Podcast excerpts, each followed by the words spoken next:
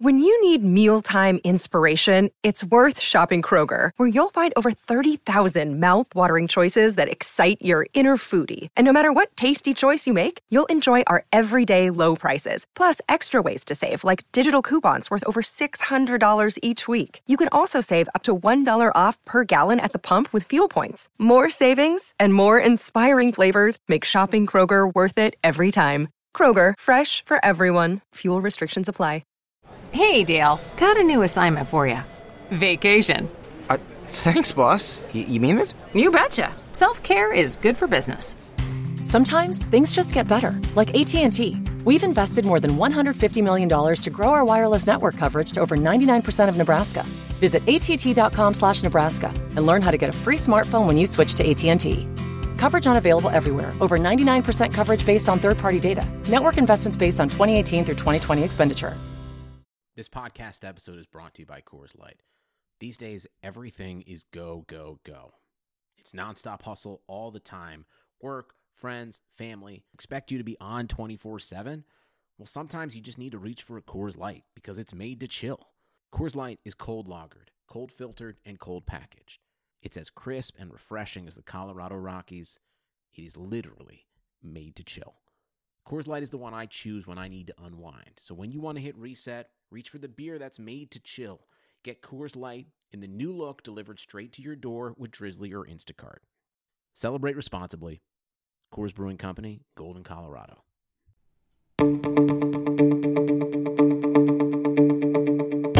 This is the Cubs related podcast presented by CubsInsider.com. My name is Corey, and I am joined, as always, by Brendan.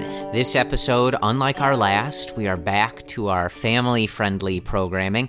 Brendan and I may take a moment to recalibrate that. We have to remember that we can't just say whatever we want, and uh, you know that we do but it's probably for the best that we save those episodes for when they're really necessary. But hopefully you enjoyed that. And today we're going to be taking a, a pretty different tone. Uh, that tone was more of anger and catharsis and vitriol. Today's tone is going to be a little more melodramatic, a little more emotional. And as we are coming to you on this Sunday, the Chicago Cubs season is over. They finish with a loss to the NL Central champion, St. Louis Cardinals. I apologize for having yeah, why to. did you say that? Why did you have to even say I that? I apologize for verbalizing it, but the Cubs did that to us. So I think it's fair to pointed out. But the Cubs win a couple games in this series. They try to play spoiler, at least to force the Brewers and the Cardinals into a game 163. But the Brewers not living up to their end as they get walloped by the Colorado Rockies for the majority of the weekend. So. We are coming to you today. The season is over. 162 games have been played, and the reason that today's episode is going to be a little more emotional and melodramatic is because, as of this moment, Brendan, Joe Maddon is the former manager of the Chicago Cubs. Mm. Theo Epstein and the Brain Trust, along with Joe Maddon, getting together with the media before Sunday's game and announcing that their five year relationship would be concluding at the end of Sunday's game. Obviously, Joe. Not on a contract. His contract ends when this season ends, so he was not fired. Uh, something that, for whatever reason, needs to be made clear to a lot of people. He was not fired.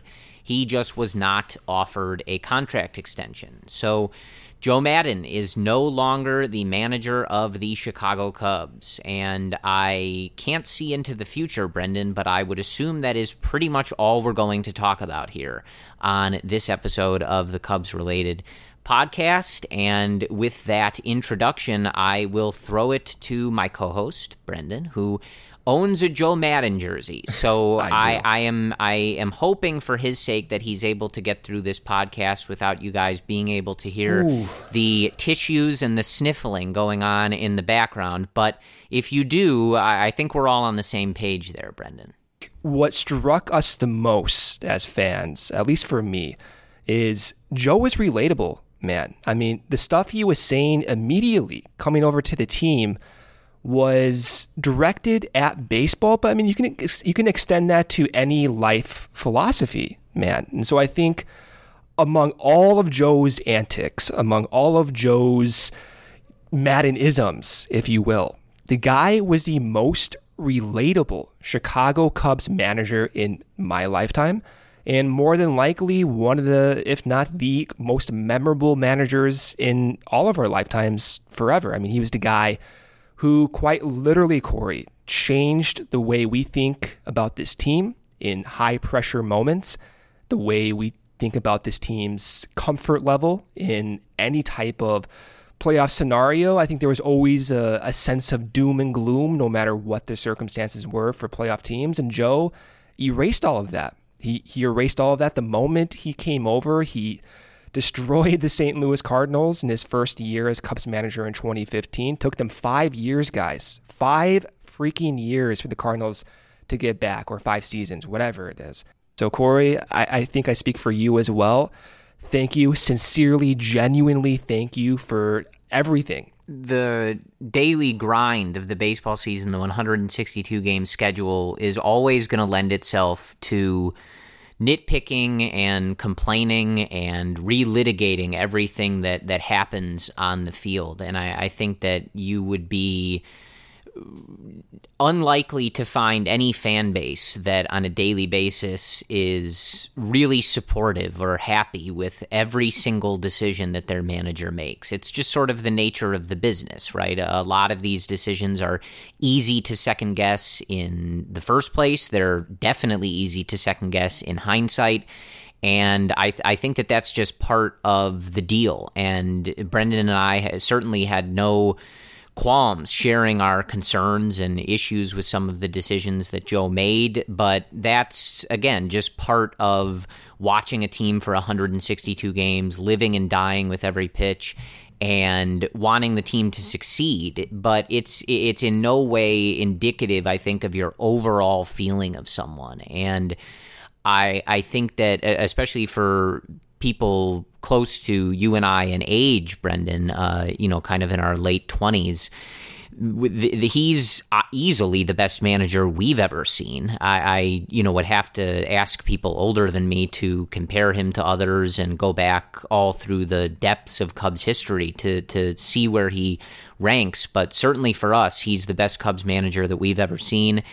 And like you said, Brendan, I mean, really sincerely, he is in large part responsible for so many wonderful evenings and memories uh, just over the last five years that it's it's really difficult to even count them all. Uh, I, I think of all the nights that I've spent at Wrigley Field when they've clinched a playoff spot or clinched a playoff series or or things of that sort and and just the the absolute dream it was to be a part of them and experience them and and finally live through those moments finally live through those moments of being at Wrigley Field when the Cubs won the pennant and went to the World Series being in and around Wrigley Field during the World Series in 2016 and in the aftermath at Grant Park and during the rally and all that stuff to to finally live through all of that after we had all dreamed about it for our entire lives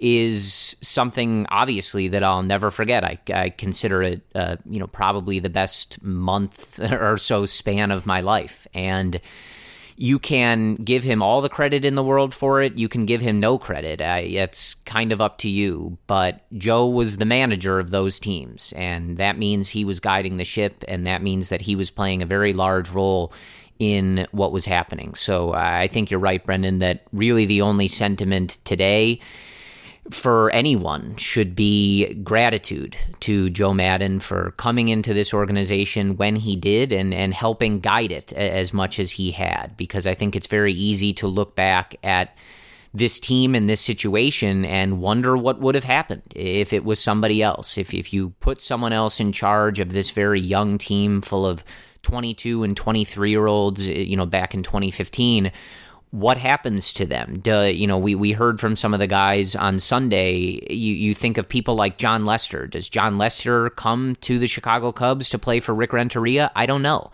But he did come here to play for Joe Maddon. Does Ben Zobrist ben come Zobrist to Chicago? Yep. To play for somebody else. I don't know, but he did come here John to play Lackey for Joe Maddon. well, Jason Heyward as well. Yeah, you know, absolutely. A lot of guys. So I think it's it's it's very easy to look back and wonder how different things could have been, even knowing how much talent the Cubs had and how good Theo is and and all of that stuff. All of the pieces matter, and all of the pieces come together to form the, the, the, the final iteration of what we saw. And what we saw was a, a really magical run for the Cubs.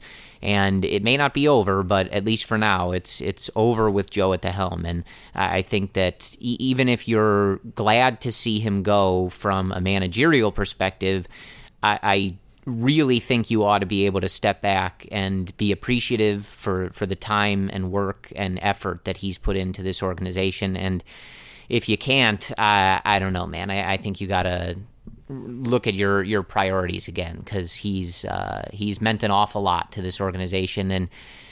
He's going to be missed, Brendan. This was uh, Yeah, something that I think we all knew was coming. We we've talked about it even on this podcast for a long time. That when you go into a season with a manager who doesn't have a contract extension, when you're coming off an unsuccessful season, if you will, getting bounced in in the wild card game in 2018, we kind of knew that either the Cubs put up a big season and had a lot of success, or it would be difficult to justify bringing him back just because this is kind of the, the the bed that you had made and it's kind of hard to maneuver around from that. So it certainly didn't come as a surprise but i would be lying to all of you if even just over the last uh, 72 hours or so when this started to really hit home and, and really start to gain a little momentum as we move toward a decision on sunday morning I, I would be lying if I said it, it didn't really hit me pretty hard. Uh, you know, the, the, the manager of the team is almost like the dad or, you know, whatever of, of the baseball team. And uh, Right. that's what Joe has felt like, and he's not going to be there anymore. So, yeah, I, I think the, the, the predominant and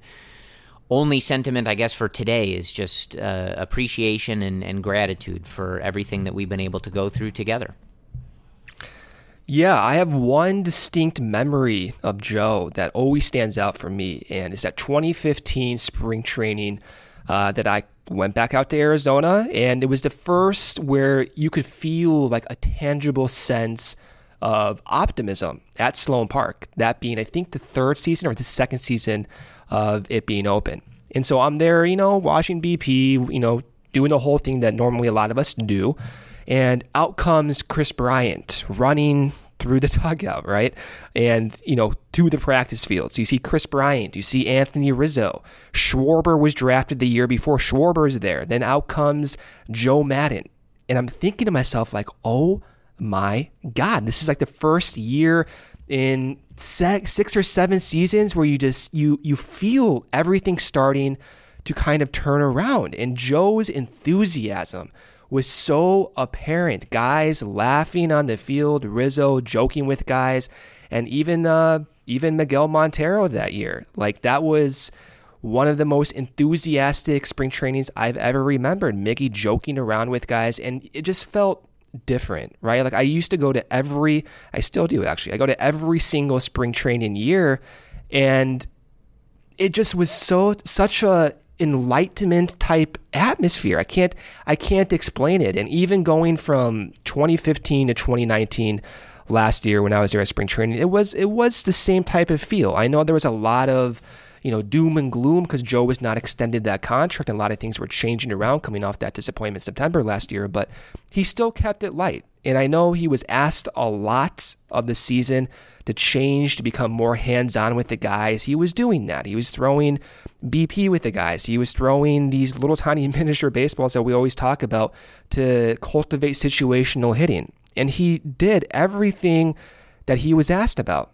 Never complained, never moaned about anything, no matter the circumstances. He was the first manager in modern day Chicago Cubs history to win a World Series. Never complained about not getting a contract, right? Handled everything this season with class. Never, never complained. And so from five years, right? So many highs, a few lows. But Joe always had that sense of optimism. And even in his like goodbye, you could still feel it. He'll always be remembered as a Cub, but from day one, Corey, him stepping into Sloan Park, seeing all the young guys sprint across the diamonds, go to the practice fields, and seeing Joe pop out of the building, it was like, okay, we've arrived. And every single season since has been nothing but optimism, fun for the most part, a few disappointments, but it was more than I think any of us, at least for me, could have asked for. And you guys can get tickets to next year's spring training or throughout any offseason basketball game, football game, concert through SeatGeek with millions of live event tickets and a price match guarantee. SeatGeek proves there's a better way. Search sports, live music, comedy, and more. SeatGeek has the tickets you're looking for all in one place. They built the fastest way to find tickets so you can stop searching for the perfect seat and start enjoying it. Why is SeatGeek better than the rest? A quick look at the App Store shows over 50,000 five star reviews. How is that for customer satisfaction? It is just a better process. SeatGeek pulls together millions of tickets from all over the web. Then it rates each deal on a scale of 1 to 10. Finally, SeatGeek displays them on an interactive, very easy to use seat map. SeatGeek breaks down the details. Green dots mean good deals. Red dots are overpriced, and every purchase is fully guaranteed so you can shop for tickets with confidence.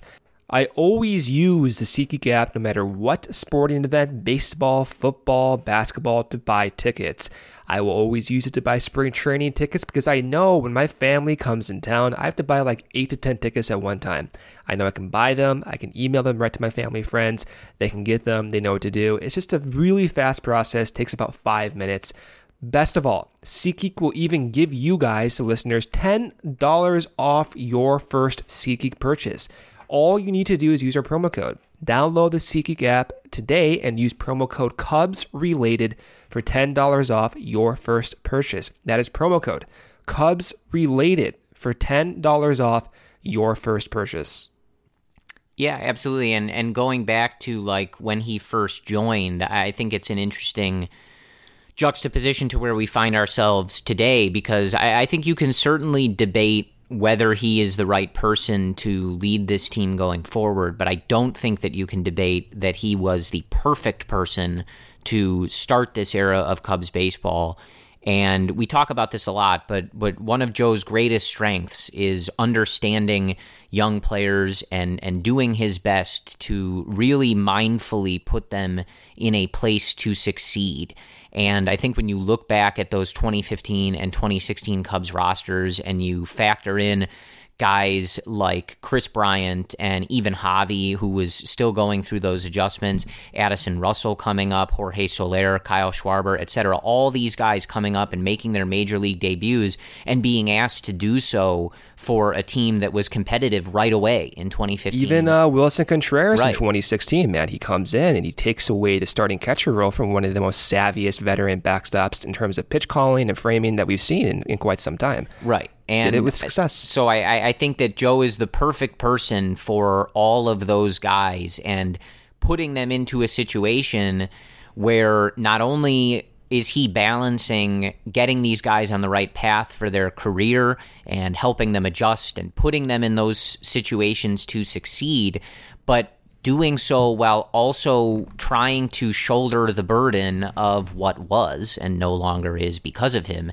a 108 year World Series drought. And I, I really can't underline how difficult a task that was. And again, I, I really mean this. I, I really don't know how many people that we know in the game of baseball that, that could be a manager or have been a manager. I really don't know how many of them would have handled that as well and successfully as Joe Maddon did, and I and I might say that nobody else would have. He, right. He's just the perfect person for that timing and that particular situation to be able to pull that off. And the Cubs And it was fun too. Like that was the aspect. Of course, winning's always going to be fun, but when you watch a team 162 times a year, like that's half, that's half that's half your year that you're listening to these guys talk.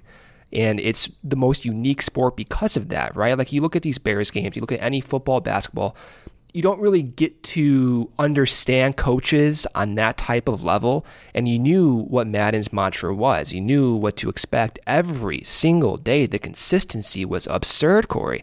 And that's what I'm going to miss the most. You can get into the on the field decisions, whatever, right? But even when the Cubs were losing, when they went down 1 3 in the World Series, Joe was optimistic and it provided a sense of comfort even during 2015, when they went down 0-3, there was a distinct tweet. I'll never forget reading this. And one of the beats was uh, they were they were saying Joe was playing like Rocky music, and then the very next year in 2016, guess who's playing Rocky music? Corey Anthony Rizzo after winning Game Five.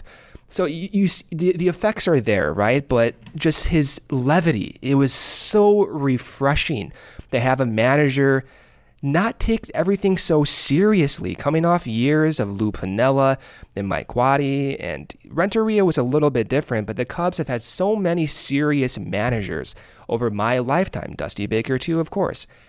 It was so refreshing not to have to dwell on these losses, on the bad times. Joe had a way of spinning that off in some type of encouragement. It was very unique. Yeah, and I, and I think a, a, really good example of that and the value of Joe's philosophy, especially early on, is Javi Baez. And I, I think doubt. it's very easy, taking nothing away from Javi. I think that Javi's the type of person who would would find a way to succeed in spite of almost anything. So it, it's it's I, I don't want to take that away from him, but he even talked today like – Joe let Javi be Javi, and how many times yeah. Joe has talked so specifically about that. And when you look at the player that Javi is today, and you think back to all the concerns that surrounded his game when he first came up and when he was developing as a Cubs prospect, and I, again, it's it's a similar thing. Like I, I do think that Javi would succeed no matter what. He's just that kind of person.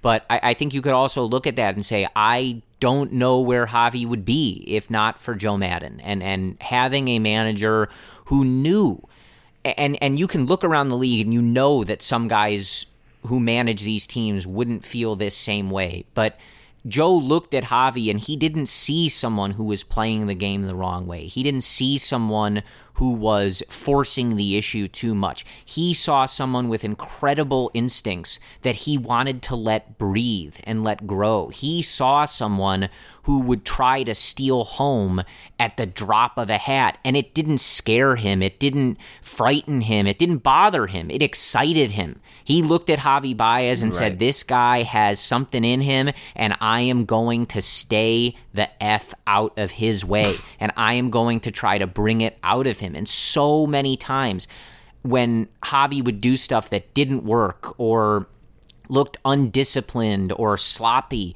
Joe would get asked uh, uh, about it and, and what how he would coach it and things like that. And so often we'd heard him say, "I'm not going to coach that out of him. You got to let Javi be Javi." And I think that speaks so much to who Joe is as, as a person and a manager that that he looks at someone like Javi and he knows what's in there. He knows that that the instincts and the ability that Javi has is so good in nature and and not to get in the way of that because it's it's not how a lot of other guys play and some of it isn't by the book and and all that other stuff. And and I think that we're all very lucky that Joe was the one that was given the keys to that that early portion of Javi Baez's career. Because again I'm not sure what that looks like with a different guy. You you look around and and you think what Javi Baez's career would be like if his first manager was Mike Matheny or oh, Joe oh, Girardi or one of these guys who just doesn't like the way that guys like Javi play the game, right? And Corey too. Like that was Javi's sophomore season when Joe Maddon was hired by the Cubs. And Javi was coming off quite literally, no exaggeration here, one of the worst contact rates in Major League history when he was first called up at 59%. Okay. What what happens? Joe Maddon gets hired. Two months later, he's in Puerto Rico talking to Javi Baez, meeting Javi Baez personally. There's a picture of it. Javi looks so young, just looking at it right now. But Maddon was a type of guy who made people feel comfortable in failure. I mean, Javi was on top of the world, making his major league debut and one of the top prospects in, in recent Cubs history. For him to go to Puerto Rico and let him be him, 2015, broke his hand or thumb, whatever happened. Guess what? Comes in in the NLDS game four, hits the go ahead home run in game four off of John Lackey, wins the NLDS. 2016, Javi gets his chance late in the season. Javi gets his chance right when the playoffs start. He was not the everyday second baseman that year. He was spelling Kris Bryant at third base, and when Bryant was in the outfield, Javi at third base most of the time. The playoffs start, he gets his chance. He never let go of second base until 2019 when he became the starting shortstop. He let him be him. He's stealing home base in the NLCS. He's making and forcing errors all across the boards for the next two seasons. So I'm very confident in saying, yeah, if there's no, if Maddon's not hired, who knows where Javi Baez would be? Right. He was a significant uh, contributor for Javi's success. Uh, he just, he just was. I mean, Javi even said it himself, like he let Joe Maddon let Javi be who who he is, and that has translated to be one of the most instinctual players we'll ever see. And that was Joe. I, I don't know if he's the right guy for this current iteration of this team for many other reasons. But for the moment the Cubs hired him for a bunch of 20 to 24, 25 year olds, he was the absolute perfect fit. Yeah. And, and I think that as the years go on, you know, certainly some of the stuff to outsiders, especially, you know, the the themed road trips and, and the other wacky stuff, he, he didn't really do as much of the like magician and zoo animal stuff as the years went on. But, you know, I think for a lot of outside people, perhaps that stuff gets tired. But I think it's very telling that on a day like today, five years into this, when he, he's ultimately managing his final game as the Cubs manager, nobody seems to have a bad thing to say about him. And and when you look right. at the body language and and all that we have, and you know we, we we don't know what anybody really thinks about anything, but you see Willson Contreras in a, a long hug before the game started today. You hear Anthony Rizzo talking about how much he enjoys talking to Joe on a human level about life and baseball and anything. You hear Javi Baez, like we said, talk about Joe Maddon and and what he's meant to him. I think it's very telling because you you see see it go the other way a lot. This clubhouse yeah. never turned on him. He never lost this clubhouse. And again, that's uh, hard for us to know for sure, but you can usually tell these things, and usually these things leak out, and it's it's very visible and readily apparent that, that there's just rampant problems, and that didn't happen here. And and for all intents and purposes, I, I, have more of a worry today that the clubhouse is going to be pissed at Theo for getting rid of Joe Maddon than I do that they were hoping he would be gone. And and I think that's that's very telling that he went through this whole process. He did things his way, and his clubhouse stuck by him. His his his people loved him from the minute he got here to the minute that he left. And even in spite of two straight seasons where the ultimate results were not what you wanted these players were still with him. The, these players still talk about how much they love him and, and how much they, they don't feel that he should be wearing the burden for this. And I think that's very telling to who Joe is and the kind of relationship that he's able to develop with these players. And it's not something that's easy to replicate, and it's it's going to be a, a, tall task for Theo and company to find someone to try and replicate that, and, and certainly an even taller task for that person to come in and, and fill Joe's shoes because he, he had a lot of success and he did things in a particular manner that I'm not really sure how we can expect somebody to come in and, and replace that. But I, I, I guess, and, and I'm, I'm, I'm, sure we'll, we'll continue reminiscing about this stuff in particular. I, I, suppose as good a time as any to just reiterate, uh, as perhaps we get into more of the decision surrounding this. Uh, Joe Maddon was hired in 2015. The Cubs made the playoffs four times. They won the NL Central twice. They were a wild card team twice. They won a pennant once.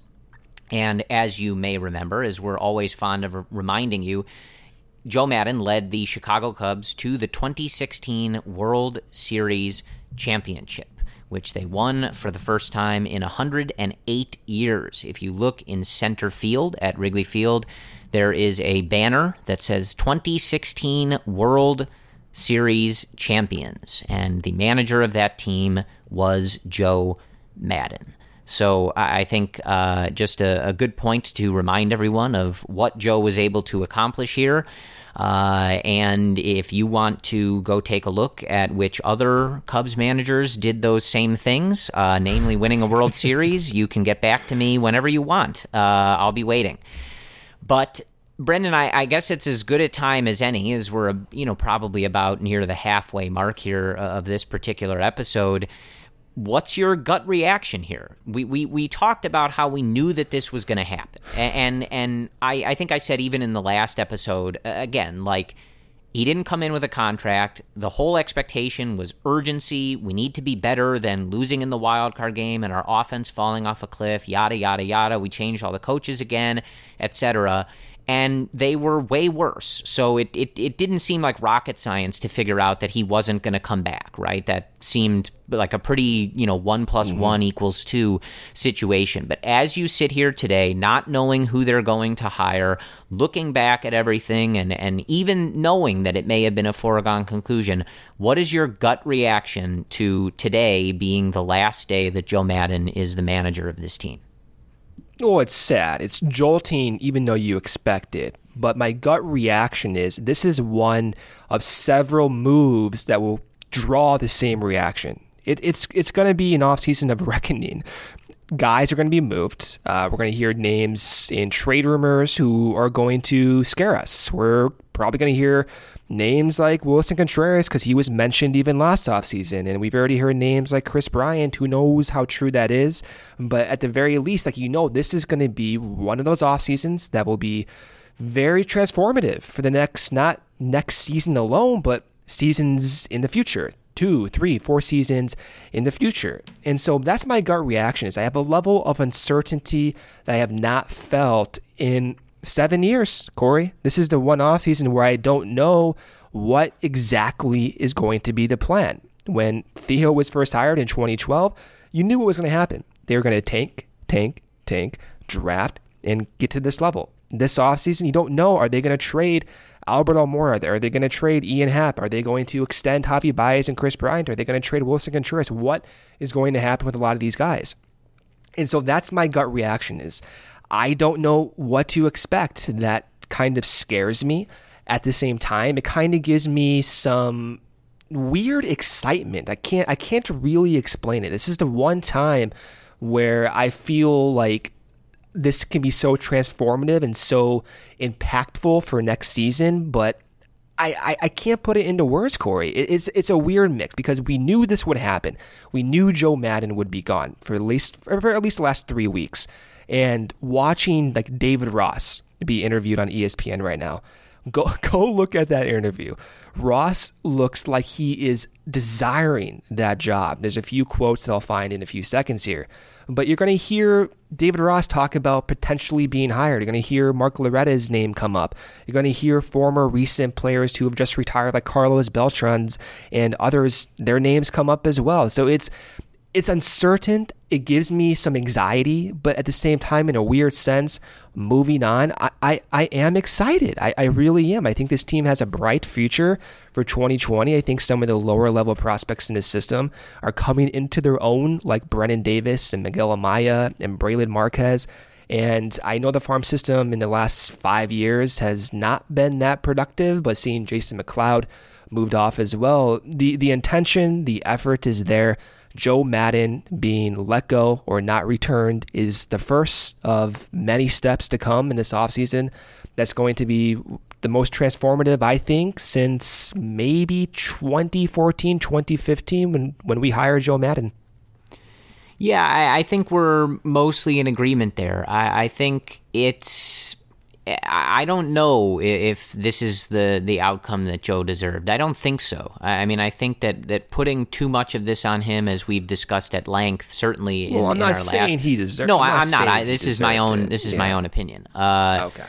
Like, I, I think that it's hard to really figure out what the right direction in a situation like this is. As we've talked over the last few episodes, as as this season kind of really fell off the rails, like this is what tends to happen when you reach an outcome like this. Like, I think it would have been a more interesting conversation if the Cubs had won 92 games and either won the division or won the wild card or something like that. And then you were really debating, like, okay, do we think that Joe is, is the person for the future? Do we want him to give an extension? But when, when you have just sort of a, a catastrophic failure of a season, as they did, this is kind of the natural outcome, and it, it doesn't really matter uh, whether it was deserved or you're you're pinning it on one person. This is just kind of the natural direction of things. But as we've said a lot, I, I really hope that that people don't pin too much of this on Joe and and don't think that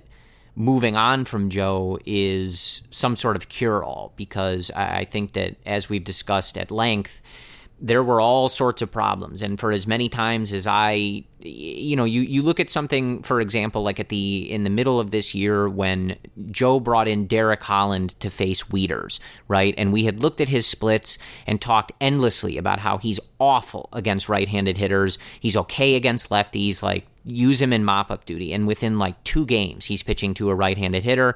Wieters takes him deep, whatever, right? Like, that's one of those situations where you can look at Joe and you can be like, dude, what are you doing? Like, look at the splits.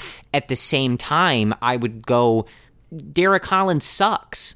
Don't give him Derek Holland, Theo. Right? So I think for I, right. I just use as an as an example of like you can nitpick stuff that Joe did decision wise, but ultimately he's only responsible for just that, like those particular decisions. He doesn't control the entire organization. He's not responsible for drafting these guys. He's not responsible for developing them in the lower levels. He's not responsible for who gets called up, who gets sent down, who gets traded, who gets acquired, etc. So it's it it's an organizational thing, but I, I my stance on this, and I, I've wavered on this a lot over the last week or so, is my answer on whether this was the right move or not depends on who they hire. And uh, perhaps that's hedging a little bit on, on not offering an opinion on, on whether this was right to do to Joe or not. Uh, but it all depends on what your plan is and, and who you're planning to replace him with and why because I think you've had a lot of success. You know what Joe brings to the table, you know what his weaknesses are, you know what his strengths are, and he has a, a huge reputation and, and persona in the, in this clubhouse. And if you're planning to replace him with someone worse than him in, in some of those same areas or someone who doesn't have experience or you know who knows right and the, the list of candidates is going to be fairly long I think that's what's going to determine how I feel about this because I think that I understand where the organization is coming from in this is not a good season. We're trending the wrong direction. Players aren't developing. It, it just feels stale at the moment. The whole thing feels stale and, and, and not headed on the right trajectory. But you can always get worse, folks. And, and I mean that really sincerely. You can always hire someone that is worse. You can hire someone who makes worse bullpen decisions. You can hire someone who makes worse lineup decisions. And you can hire someone who, in a tumultuous season like this, doesn't respect the manager like these players do with Joe and don't speak at length about how much they mean to him. You can hire someone who these players hate and who the the rift is palpable from Twitter and the beat writers and all that other stuff, and it's it's a, sometimes hard to know exactly who that is. So I have a, a couple of guys, I guess, who I think. I would say, okay, I'm interested in this. This seems like at least pursuing a new direction, trying something different, and I can get on board with this. And there's a lot of names where I would say, man, if you got rid of Joe Maddon for this guy, I don't know about it, Brendan. So that, Joe that's, Girardi. Yeah, I, I mean, look, I'll, I'll like eh, since you brought it up, I'll, blanket statement, and we don't have to talk about this again. We're not entertaining this. Joe Girardi yeah. got fired from the Yankees for a lot of different reasons. The Yankees are a very similar team to the Cubs. A lot of money, expectations, big players, big personalities, etc. big time front office personalities as well, celebrity GMs and presidents, if you will. Brian Cashman and Theo Epstein, I think, very similar in a lot of regards. And Joe Girardi was fired in New York for reasons. And if you read those reasons in a lot of the articles that were published, I worked there at the time, and I would tell you that that's all true.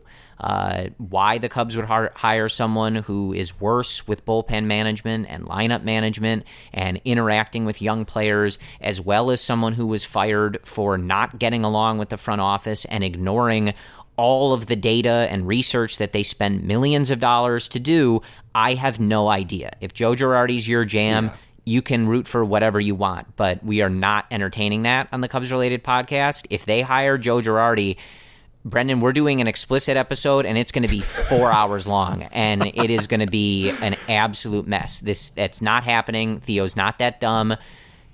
No, no to Joe Girardi. Watch them no, do it, dude. No, watch no, them freaking do it. No, no, Brendan. That's not going to happen. I, I, I make, see it all the time. Do you think that was clear? Did I get that point across? Nah, you could have been a little bit more clear. No, yeah, Joe Girardi ever. Not happening. Full stop.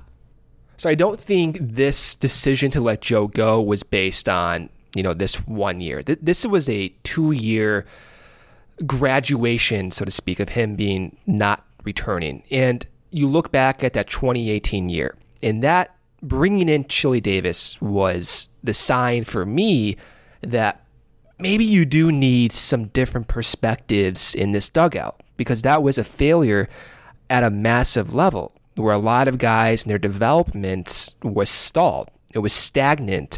And Joe was a significant reason for that. Even bringing in Jim Hickey, for example, a lot of the pitchers, their development was stalled as well. So there's on the field decisions, but then there's off season decisions that have long lasting implications that Joe was a part of in collaboration with Theo Epstein in the front office. And I do think that was an indictment for, for me at least on having confidence that Joe knows what this current iteration of Chicago Cubs baseball needs.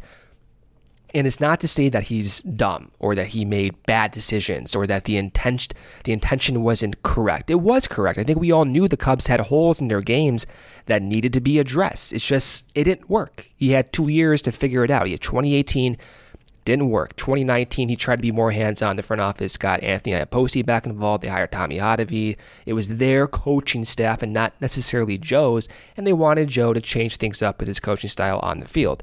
They tried it. They got worse defensively. They got worse space running wise.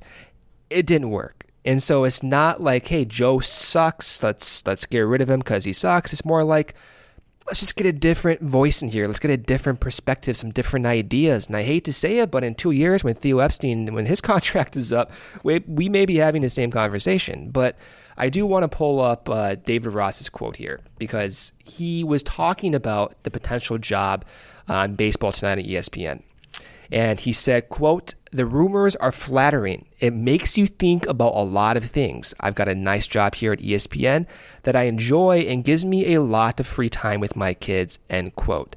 But he did go on to say just to paraphrase that the job is tantalizing. And he said quote that my heart is drawn to that dugout.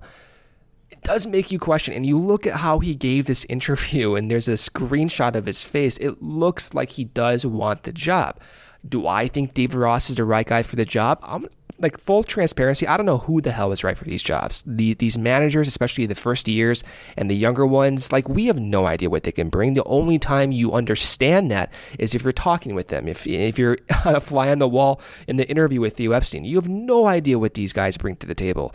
But Ross, I think, will be one of the candidates. Mark Loretta will be one of the candidates as well.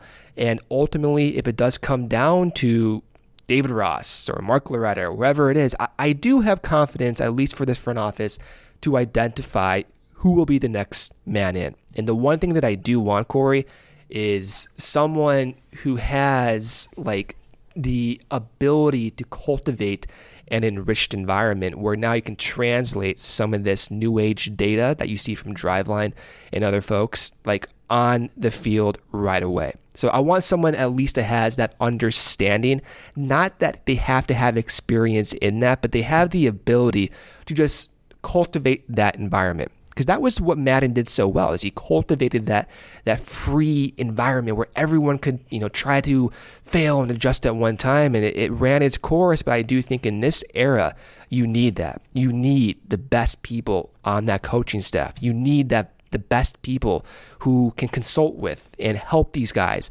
develop and I hope that is my main priority for the next manager that they get that and I can get past some of the on-field managerial decisions, the bad pitching decisions. I can get past that. That that's okay for me. But I, what I can't get past is not developing Ian Happ.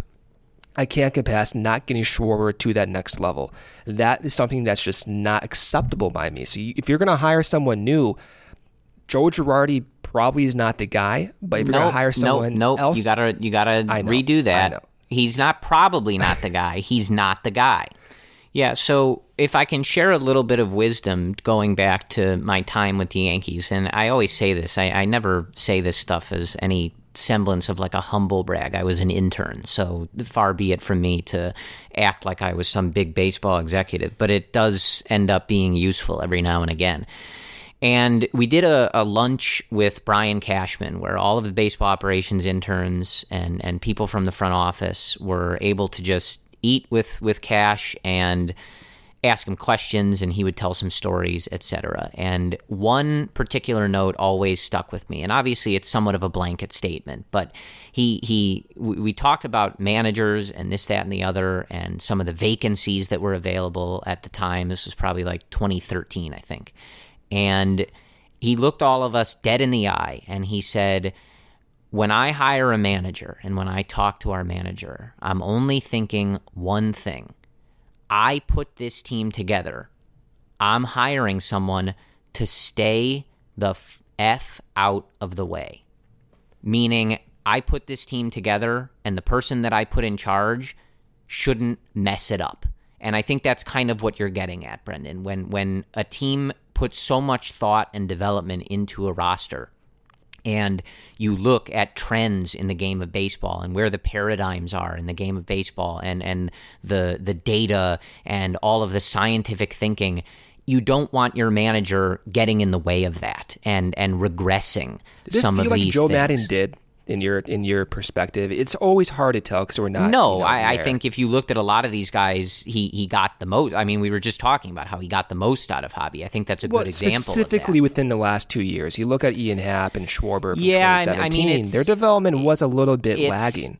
It's tough, yeah, and and part of that, you know, I think is kind of that balance that Joe has tried and and uh, and most times succeeded at. But part of that is that balance of this is this is a competitive team, and while you may have a, a, certain plan for a guy, sometimes that doesn't always square with we need to win games today, right? So I think that's that's tougher to figure out. But but I I only bring up that that Cashman quote to kind of illustrate what you were saying from a, a high level executive, which is basically like we're putting so much thought. We we have so many different beliefs and and visions for these players, and Eh, maybe certain managers don't bring it all out, but certain managers definitely get in the way of it.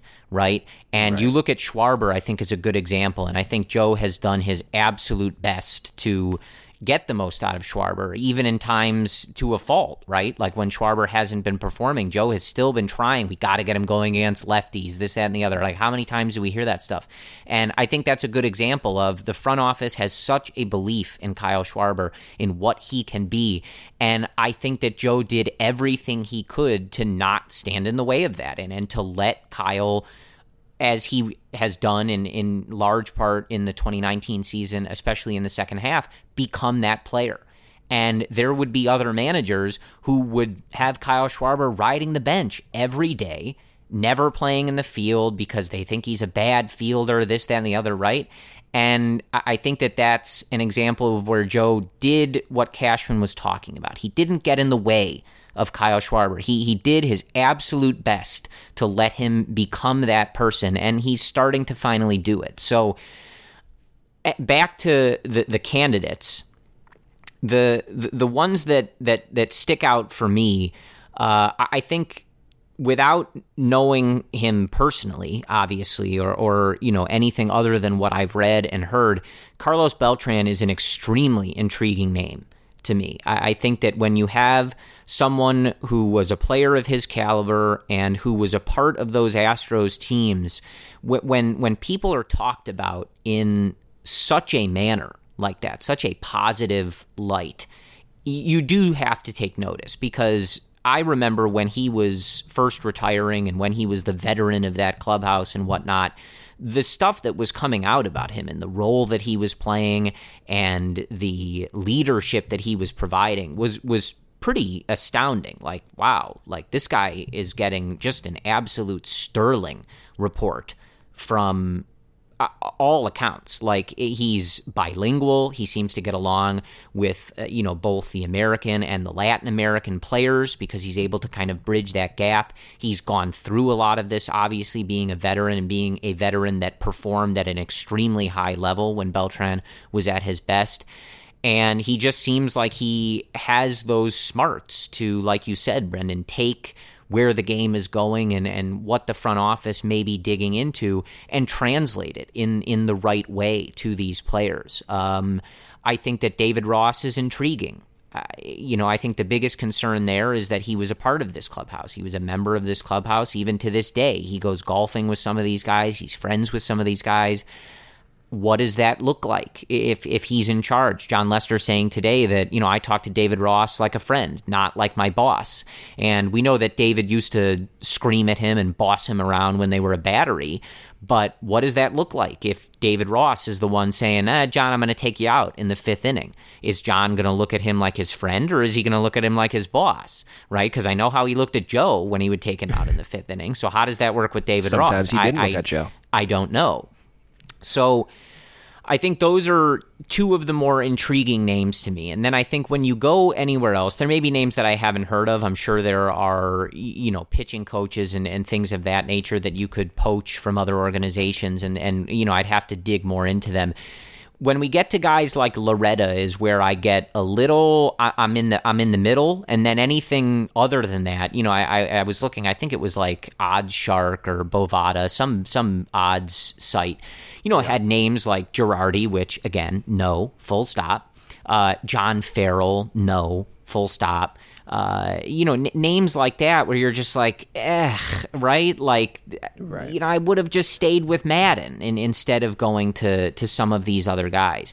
Loretta, I think, is in that middle ground. I think he just seems kind of boring. Like, no offense to Mark Loretta, he he seems like a smart guy. He was a good player, and I think similar to Beltran, would be able to kind of bring that veteran nature and understanding to to the team. He's already been around the team, so I think the guys should have a good rapport with him. But again, like that's one where you're asking, like, yeah, we got rid of Joe Maddon for this. Like we got rid of a guy who's accomplished more in this organization than basically any manager in the history of the franchise.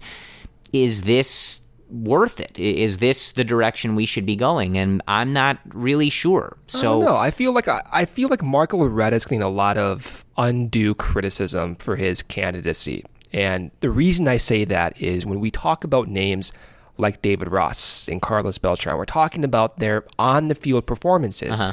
and what they're remembered for. David Ross, champion with the Cubs, uh, Carlos Beltran, a Hall of Fame player. Like that's why you're sort of drawn to those names because they've given you such great moments on the field. For Loretta, he had a good career himself, but the one like thing I think makes sense about Loretta is having one year under Joe Maddon. There's a lot of good attributes sure. about Joe Maddon, right? To learn from that for one year is a bonus for me. The second bonus is that he's young. He transitioned from that old school 90 or early 2000s, you know, early 2010s form of thinking in baseball to now possibly managing the Chicago Cubs. That is a transition that I like. And the third thing that I do like, and wh- whatever, I, I like it, is when he got on the headset, Corey. He got suspended for this, got on the headset and was like listening into New York's umpire decision for one of the, one of the reviews and like talking like crap about it. I, I like that. I think there's a lot of instances where you can look at his resume and you can pinpoint examples of the hiring making sense if it does come down to that. And there's there's three main ones. One, Theo hired him. dude. He hired him to be the bench coach for a reason. And he has a pretty good reputation for hiring successful coaches. A lot of guys have been managers because Theo is the one who hired them. Terry Francona, right? Brandon Hyde, Dave Martinez. A lot of these guys got chances by Theo Epstein. We look at Will Venable is another guy. Eric Hinske. The list goes on and on and on. So I do have confidence in Theo's ability to identify, you know, coaching talent in that regard. Number two, again, is that tutelage underneath Joe Maddon for a year. That's an invaluable experience, in my opinion. And three, it's it's bridging the gap from you know old school baseball to new school and understanding the dynamic of a modern day clubhouse. So I think when you consider all of the options right now, you know the most about Mark Loretta, David Ross because they were with the Cubs. You know a little bit about Beltran because of his fabulous career, but on an actual coaching basis, we know the most about Mark Loretta. And that gives me some, you know, some confidence that if he were to be hired, I'm okay with it. I, have I've seen this on Twitter too. Like, we don't really know what the hell these guys are being talked about. You know, like we have no idea what they can bring to any type of clubhouse or on the field decisions. But I, I think if there's a reason that he was the bench coach for one year, hired by Theo Epstein, there's a damn good reason for it, man. And I think there's a lot of reasons to like what Mark Loretta could bring. The name sounds boring. Like, yeah, I get it, but there are some instances where I do think it makes sense. Yeah, so I, I, I didn't mean to even critique him, really. I just think he's in that. I think there's a couple guys that I would be like, I don't know if I would say excited, but in, intrigued. Like, okay, I, am into this. I, I, think this is an interesting new direction. I, I, I envision this going well. Let's see what happens. I think Loretta's like kind of in that middle. Like, I, I don't know. Let's see. Let's but, but every like every him. managerial hire is boring for the first time. Yeah, like when when Maddon was true. hired, like, oh, who's who's Joe Maddon? I mean, at least just in concept. If they hired Beltran tomorrow, I would be pretty pumped about it. But what do you know about what, what do you know get. about Beltran? Like, not to like go at you here, but like, what do you know about Beltran other than his 20 year Hall of Fame career. Like I've ne- I cannot name one Beltran quote or instance. I've seen his reactions with his Houston Astros teammates, but like outside of that, it, I know it was nothing all, about It was the guy. all of the language when he was that veteran in his last year with the Astros. It, everybody just kept raving about how important he was to that team and how smart he was and the wisdom that he was imparting to all of those young players who were making similar transitions to that that we've seen of these Cubs guys. So okay. I, I, I just think that he would be again, really what it stems from is just like we, we're, we're letting go of someone who accomplished an awful lot in Joe Maddon and who everybody seemed to love on a personal level. So I'm just looking for anything that, that, makes me say, okay, like I'm intrigued by this, right? And I, I think Loretta's just in that middle ground. I'm not necessarily intrigued by him. I'm not put off by him, but I'm definitely put off by a lot of these names. So that's that's where I am. It, it'll be interesting to see what they ultimately come up with. I, you know, uh, there it, it's it's going to be a sought after job. There's some good jobs opening. Uh, Joe himself should be able to find uh, a, a, new landing spot if he wants to get back to work right away. I think Joe Maddon in San Diego with those young players is about as perfect of a fit as say the pre 2015 Chicago Cubs, right? Like I, I, just think that seems like a slam dunk for them. But whether they decide to do it, whether Joe decides to do it, I don't know. It'll it'll be an interesting process, but one that we are in. We are in this process. The Cubs don't have Mark a manager, DeRosa? folks. So, what's your first reaction to Mark DeRosa? Ugh, no. People have asked about this. I'm yeah, no. I, I again like that's I, I nothing that I've seen from his discussion or anything like that on the MLB network is intriguing to me. But he, um, he had that same reputation with the Cubs in 2008. Like people love the guy, Corey. Yeah, I mean, look, like I said, I you know sometimes I'm just I'm going off of what I know, and I may know more about certain guys and less about other guys. Uh, it's certainly probably a little bit of recency bias. I mean, I you know he's on the MLB Network doing some of those highlight shows, and I'm I never find myself saying, "Huh, you know, he seems like a smart guy that right. I wish was managing the Cubs." Uh, but you know, obviously that's on TV, so maybe that's not a particularly fair way to be looking at him. Uh, but it'll be an interesting process, and you know, I don't know when they're going to begin this hunt in earnest or when they'll start interviewing people. I, I, I, don't really know. It's been a while since we've done this. So we'll see. Uh, the only other thing, Brendan, uh, you don't have a series to preview anymore because the Cubs don't have baseball games to play anymore, which is lame and depressing and a nice way to bring this podcast even further down into the depths of our emotions. But I, I do want to finish, and we'll touch on this when, when we speak next. Uh, but we, we, don't have official word on this. But Ben Zobrist does pitch in Sunday's game. He ends his outing by striking out Yadi Molina. Some nice movement on that last pitch. He got a little bit of sink action on that one. I think it was about like 80 miles an hour, but uh, a nice little little dip on on whatever that was uh, from from Benzo. And Pedro Strop also, uh, I believe, in the Cubs dugout after the game, the uh, locker room did a toast to Joe, to Ben Zobrist, and to Pedro Strop, three guys who have been with this club for a while now, who have been instrumental in their success over the last several years, instrumental in them winning a World Series in 2016, and whose future is uncertain. So we don't have a definitive word on Ben Zobrist.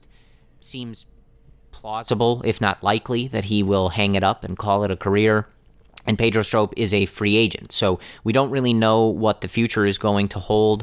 Um, it, it didn't really feel right to divide the podcast. It really felt like it deserved to be about Joe Maddon. Uh, and again, we'll touch on those two guys if and when they do officially move on. But this is, uh, you know, kind of a, a changing of the guard day for the Chicago Cubs. There's there's going to be some new faces and there's going to be some some staples, some pillars of this team who just aren't there anymore. And uh, it's it's a, a bit of a, a sad day, but uh, regardless, you know we we are very appreciative that that those three men were a part of this organization and for everything that they have provided us uh, on the field, off the field, and anything in between. So, uh, Brendan, I, I, will throw it back to you for, for any final thoughts as the last Cubs related podcast where Joe Maddon is our manager. Oh, man. Um, yeah, I, I have a Joe Maddon World Series championship jersey. I will still be wearing that probably to spring training next year. I, I will say, like, there's a lot of sadness involved, but three years from now, Joe's going to be welcomed back. Joe is a staple in Chicago Cubs legend. He's never, ever going away. So no matter where he goes, whether it's San Diego, whether it's Los Angeles for the Angels, like wherever he goes, three to five years, he's going to be back. And I will always remember this era of Cubs baseball as one of the best, most memorable and most importantly, most fun. And I think principles that we all can take for years to come in, in baseball and life in general. And a lot of different players reiterated that. So with Ben Zobrist as well and Pedro Strop and some of these other guys possibly playing their very last games as a Chicago Cub, and some of whom, like Ben Zobrist, last game as a major leaguer, thank, thank you. This is going to be an off season of massive transition, massive transformation, and I hope that whatever happens for these guys, that we never look back on 2019, especially Strop, for example, and remember like that's who Strop was. Like he was one of the best relievers in Chicago Cubs history for a five year span. 2019 was one defined by injuries, by age, and Pedro, despite all of that, Came back from the injured list multiple times, pitched through a lot of injuries. His velocity went down almost immediately after facing a knee injury, hamstring injury, whatever it was, right? So, like, genuinely, thank you. And I, I can't wait to see what the future holds for this current Chicago Cubs team. But I also, um, I can't wait to see these guys welcomed back in a different tone. And I think when we look back at this era of Cubs baseball, I know a lot of people are comparing this to like the 85 Bears. It's it's it's not that. Like this is this is not that. Baseball is a weird, goofy sport and Maddon was one of the most successful managers in any 5-year span in in major league history, man. He won what is it? Two divisions, over 400 whatever games it was. He went to the NLCS his first three straight years. He was a few games away from going to three World Series, if you want to look at it like that huge success. And for that, I will always, always wear his jersey. I don't care if I get any crap for it. The guy changed baseball culture for me, how I view it as a fan, and I will always hold that near and dear to my heart, Corey. I don't really think I have much to add to that. I think that was a fitting send off. I, I kind of said it in the beginning, but there have been many an unforgettable night at and around Wrigley Field since 2015, and Joe was driving the ship for all of those evenings, and I will never forget him for it, and I will be forever grateful for it. Uh, so we will talk to you guys soon. We'll we'll keep you guys uh, aware of what the schedule is going to be. As we always say, we don't really like to ask you guys to download and listen to these episodes if we don't have anything to talk about. So we'll see what goes on with the Cubs and keep uh, keep you aware I am at CF Cubs Related on Twitter. Brendan is at Cubs Related. So stick with us there, and we will let you know uh, what the schedule is going to be. Obviously, we're not in the free agent and trade period yet. The other teams that were fortunate enough to make the MLB playoffs will be playing. So there may not be a lot going on. So just stick with us. We'll keep you guys updated on that. And other than my regular sign off, I am going to end with what has to be one of Joe Maddon's most classic phrases, as I think that his own words are a, a good way to go out here. And I, I, mean, we must have heard this from Joe a million times. And it's simply this quote, never permit the pressure to exceed the pleasure. Go Cubs.